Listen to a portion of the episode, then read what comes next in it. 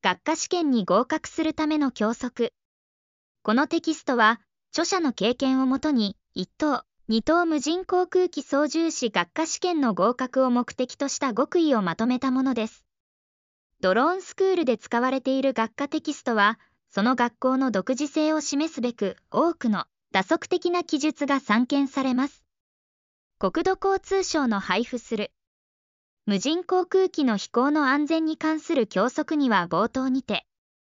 登録講習機関においては、この教則を参考にした上で、これまでの知見やノウハウを活かし、創意工夫を凝らした独自の講習用テキストを作成し、講習に活用されることが期待される。と指導しています。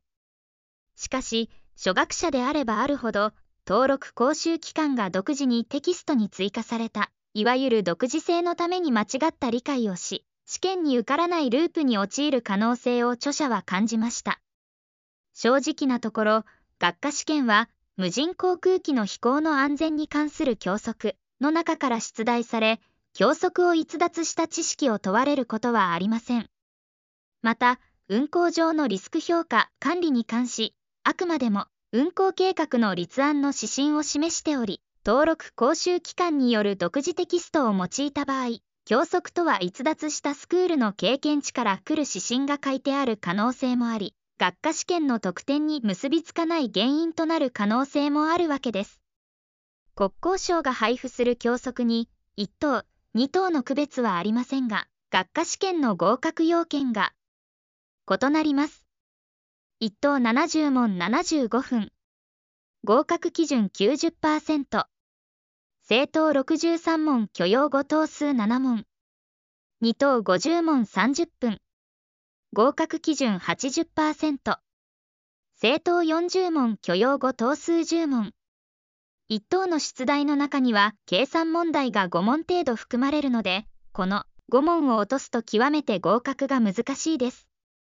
また、教則から逸脱した登録講習機関のテキストを使って学習した場合は、図らずも無駄に失点をする可能性があるのです。著者は、この点を重く捉え、教則内容は国交省の配布する教則内容を完全に読み込むことが、学科試験合格の最もスマートな方法であると確信しました。無人航空機の飛行の安全に関する教則をあえてオリジナルのまま転載し、私を含む一等学科試験合格者との情報交換を経て、問題に引用され出題傾向の高い部分をハイライト太字化するという最低限かつ最も効率的な学科試験合格へつながる教材を意図して作りました。